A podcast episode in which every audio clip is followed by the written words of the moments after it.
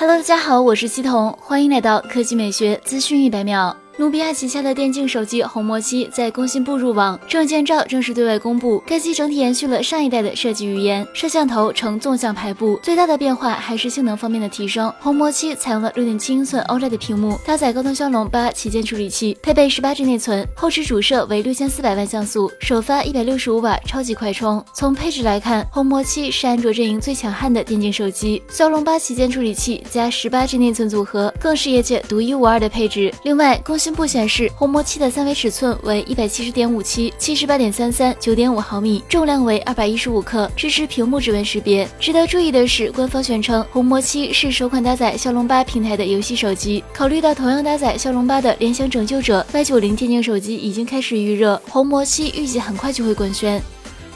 来看第二条新闻，奇瑞瑞虎八 Plus 鲲鹏一加版公布先享价，共推出两款车型，售价分别为十五点一八万和十六点五八万。作为奇瑞鲲鹏混合动力首款车型，新车搭载 1.5T 涡轮增压发动机加前双电机后单电机所组成的插电混动系统，纯电续航100千米，百公里加速时间为4.9秒，亏电油耗100千米5.0升。外观来看，前脸部分中网依然采用了满天星设计的点阵式进气格栅，外围包裹了一圈银色镀铬饰条，侧面和尾部同样保持了燃油版的设计，尾灯采用熏黑式处理，内部阵列式的 LED 光源布局使得点亮后非常具有辨识度。内是方面，双十二点三英寸全液晶仪表盘与中控屏连为一体。好了，以上就是本期科技美学资讯一百秒的全部内容，我们明天再见。